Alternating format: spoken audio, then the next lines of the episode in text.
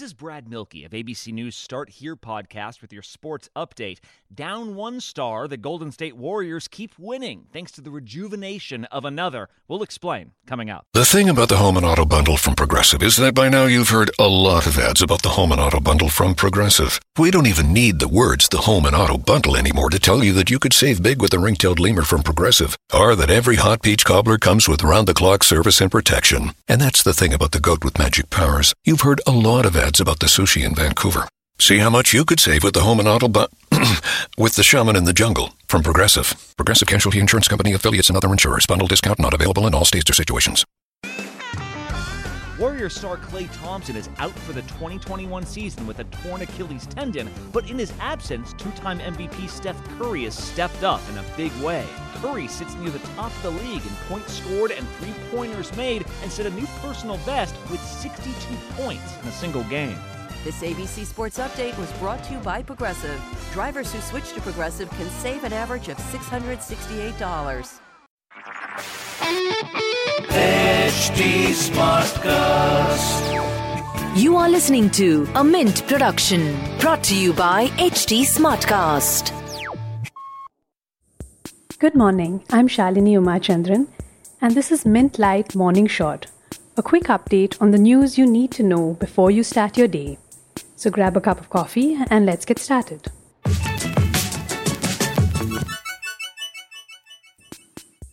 A trip to Rome may not be on the cards right away, but landing in the city may hold no fear. Leonardo da Vinci International Airport in Rome has become the world's first to earn the COVID 19 five star airport rating from Skytrax. That's an international airport industry ratings body that's known for its annual rankings of the world's best and worst airports. This year, it's introduced a new category for hygiene because of the pandemic. On the 1st of September, the airport in Rome added a 7,000 square foot coronavirus testing center on premises. It also has a 40 person biosafety team for social distancing and mask compliance. Bond investors in three of Asia's biggest emerging markets are pushing back against record government borrowing. This is not such a good sign as policymakers are trying to revive growth with stimulus packages. Bloomberg reports that in India, the dwindling appetite for sovereign bonds drove yields to their highest increase in more than two years last month. Indonesia's latest bond auction drew the fewest bids since April. And in South Korea, rates have risen to the highest level in five months. Governments across the world are selling sovereign bonds faster than central banks can buy them.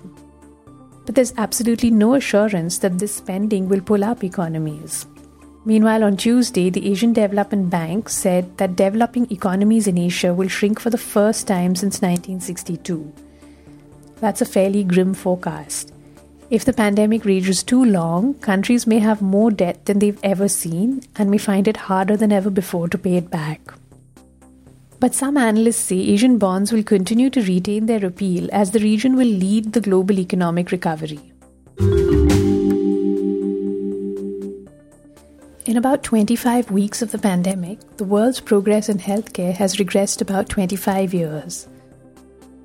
That's according to the new 2020 Goalkeepers Report from the Bill and Melinda Gates Foundation. This report has been published annually for the past four years and it tracks the progress the world is making on the UN Sustainable Development Goals like poverty reduction and gender inequality.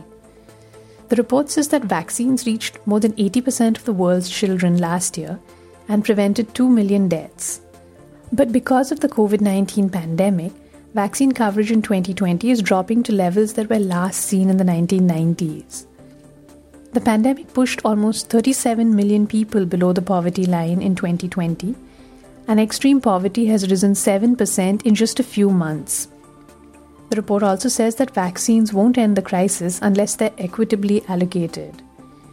It cites a study from Northeastern University which says that 61% of deaths could be averted if a vaccine is distributed to all countries proportional to population. But if the vaccines go to high income countries first, deaths could only be cut by 33%. The rise in remote working in the past six months has made cybersecurity more significant to businesses than ever before. In India, cheaper smartphones and data means more of us are putting out personal information every time we watch a video or transact online. Every year, the cost and the risk of security breaches rises. IBM's 2020 Cost of a Data Breach report says that 80% of these incidents exposed customers' personally identifiable information. And on an average, it took businesses 211 days to identify and contain a breach. Sectors with the highest costing attacks include finance, services, and technology. Among the 17 geographies that were surveyed, India is the fourth worst in time taken to identify and contain a data breach. In India, on average, a data breach lies exposed for 313 days. That's close to a whole year. At a time when everything around us seems quite dreary, here's something to remind us that we found a lot of joy last year in everyday conversations.